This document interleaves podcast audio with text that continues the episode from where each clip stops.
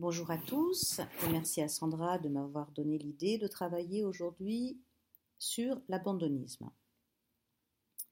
Qu'est-ce que le sentiment d'être abandonné, la névrose d'abandon?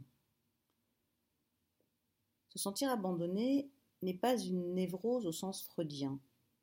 Elle n'est pas la conséquence d'un conflit. Elle relève d'un stade antérieur au développement de l'individu.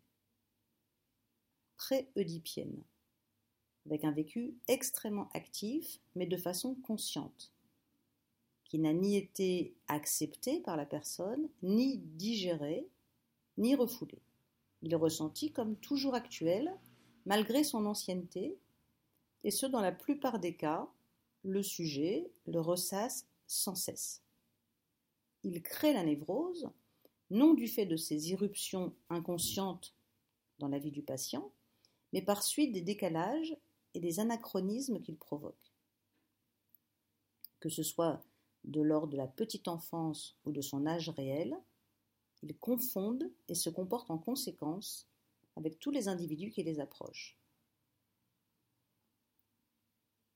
L'abandonné manque d'amour, ce qui lui permettrait de maintenir la sécurité.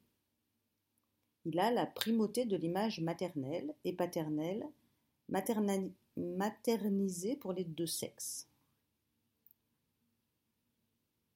Les abandonniques ont toujours deux caractères en commun, l'angoisse et l'agressivité, qui se rattachent à un état psychologique initial, caractérisé par l'absence d'un juste sentiment du moi et de sa valeur propre.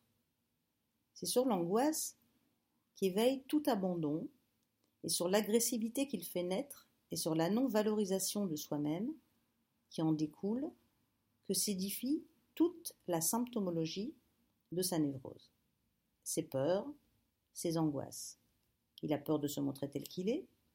Il doute qu'on puisse l'aimer tel qu'il est, car il a fait la cruelle expérience de l'abandon, alors qu'il se proposait à la tendresse des autres, tout petit, donc sans artifice.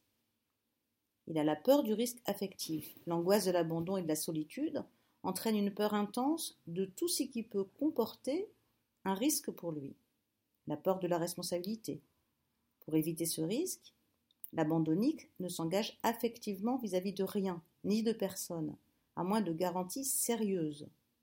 D'une manière générale, il redoute la responsabilité et a tendance à la rejeter sur autrui.